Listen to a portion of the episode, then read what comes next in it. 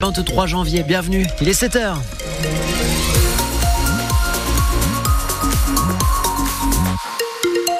Pas de gros soucis en ce qui concerne la circulation. Pour l'instant, le trafic est assez fluide, ça se passe plutôt bien et les trains sont quasiment tous à l'heure, donc ça c'est bien. 04 67 58 6000, le numéro de téléphone n'a pas changé. Vous nous passez un petit coup de téléphone et vous nous dites Ah, il y a une difficulté sur la route. On transmet l'information. Bonjour Sébastien Garnier. Bonjour Vivian, bonjour à tous. La météo aujourd'hui, alors il fait doux, ça c'est bien. Oui, ça c'est vrai. Je vais vous donner les températures dans un instant. D'abord, je peux vous dire que le soleil sera voilé aujourd'hui. Euh, il y a pas mal de, de nuages aussi prévus sur l'ensemble du département toute la journée.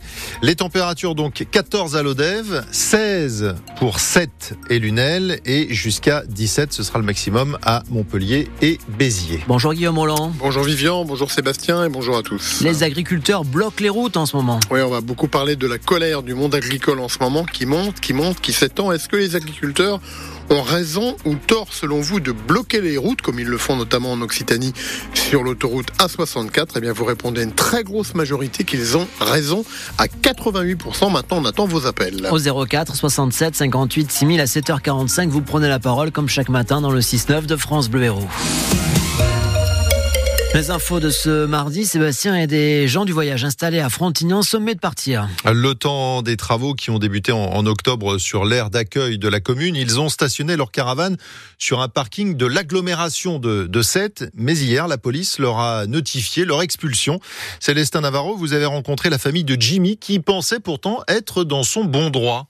Oui, Jimmy pensait pourtant avoir un arrangement avec l'agglomération. C'est eux qui nous ont dit de nous mettre là. Ils nous ont dit il y a 5 ou 6 parkings de l'Aglopole. Moi, quand même que je passe au tribunal, je veux dire, comment voulez-vous qu'on invente les parkings Aglopole C'est bien quelqu'un d'Aglopole qui nous le dise. Eux, ils nous disent de nous mettre en illicite sur leur parking. Comme ça, ils nous laissent tranquille, entre guillemets, le temps des travaux. Mais sans courrier, sans rien du tout. À vive voix. Mais, mais, ça, ils vous le diront pas. Et en effet, hein, l'agglomération ne nous le dit pas. En fait, c'est pas tout à fait ça. Il n'y a pas d'arrangement en fait hein, sur le sur le sujet. Stéphane Bridy, directeur de l'habitat de l'Aglopole. En termes d'occupation, on a fait des propositions de relocalisation sur des équipements réglementaires, hein, sur Marseillan, sur Agde et sur l'aire de grand passage de Mai. Donc après, il y a différents ménages qui se sont installés effectivement sur, sur différents lieux de façon illicite. Donc ensuite, l'autre sujet, c'est qu'on a quand même des soucis de voisinage, des soucis d'occupation, en tout cas sur le sur le parking, euh, sur lesquels il faut qu'on puisse aussi régler la situation. Des problèmes de voisinage que dément formellement Jimmy, qui veut surtout éviter le conflit. Qu'on pourrait faire venir 100 caravanes envahir la zone, que ça pourrait être le bordel total. Non, on veut pas tout ça. On est simple. On respecte. On va pas casser le voisin. On va pas casser là-bas ou manquer de respect à des personnes. On s'arrange toujours. Et nous, qu'on est des gens du voyage, malgré qu'on a toujours une mauvaise image, il n'y a pas une plainte contre nous. Il n'y a pas un problème. Vous pouvez faire les caniveaux, les nettoie. Alors Jimmy a bien prévu de rester là jusqu'à la fin des travaux. L'interpellation d'un SDF euh, voleur euh, cours Gambetta à Montpellier euh, dimanche euh, après-midi.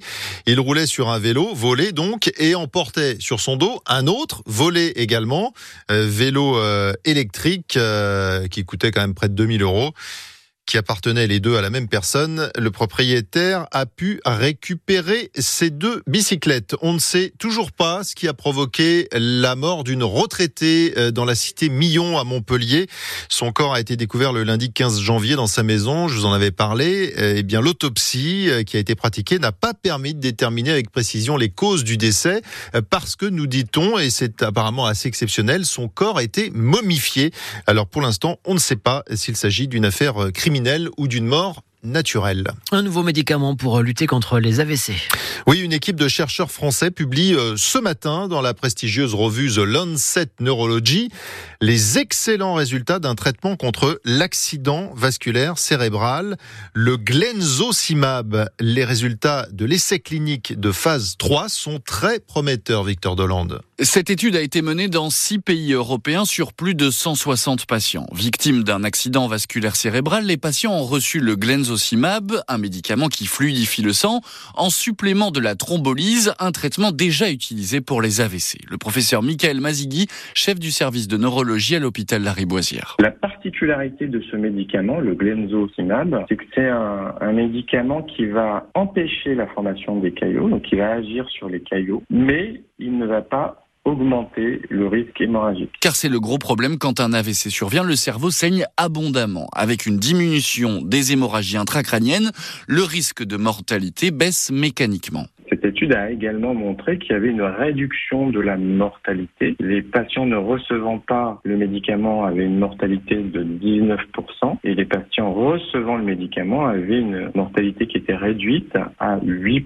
Donc plus de 50% de réduction de la mortalité. Les espoirs portés sur ce nouveau traitement sont très importants et pour cause, les accidents vasculaires cérébraux pourraient augmenter de 70 à 80% d'ici à 2050. L'AVC, première cause de, handicap euh, et deuxième cause de mortalité hein, en France, qui touche près de 130 000 personnes euh, chaque année.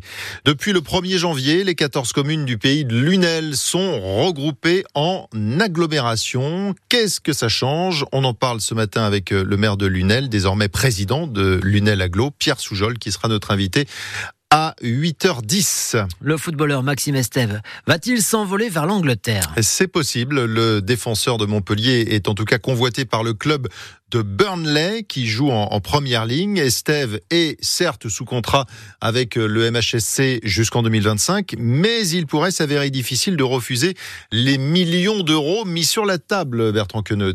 L'intérêt est exprimé depuis plusieurs jours, mais Burnley serait vraiment passé à l'offensive ces dernières heures. Le coach Vincent Compagnie aurait fait de Maxime Estève sa priorité et les dirigeants du club anglais seraient prêts à débourser une coquette somme pour l'enrôler. On parle pour le moment de plus de 10 millions d'euros. Alors question, Montpellier, qui a priori n'est pas vendeur, pourra-t-il résister à ce pactole? Pas sûr. La formation payadine s'est en tout cas mise en quête d'un éventuel remplaçant au cas où le montant deviendrait irrefusable. De son côté, Maxime Estève n'a pas non plus exprimé le souhait de quitter la paillade cet hiver, mais pourrait être séduit par l'idée de jouer en première ligue, d'être dirigé par l'ancien défenseur international belge et de voir son salaire exploser cet hiver. Le deuxième ligne de Montpellier rugby, Paul convoqué dans le groupe France pour préparer le tournoi destination. Il remplace Emmanuel Meafou qui est blessé. Premier match le 2 février contre l'Irlande. Et puis euh, à l'Euro de handball, la France euh, a battu l'Autriche euh, hier 33 à 28 et est donc déjà qualifiée pour les demi-finales avant même de jouer son, dernier match. Les, les Bleus affronteront en demi la Suède tenante du titre.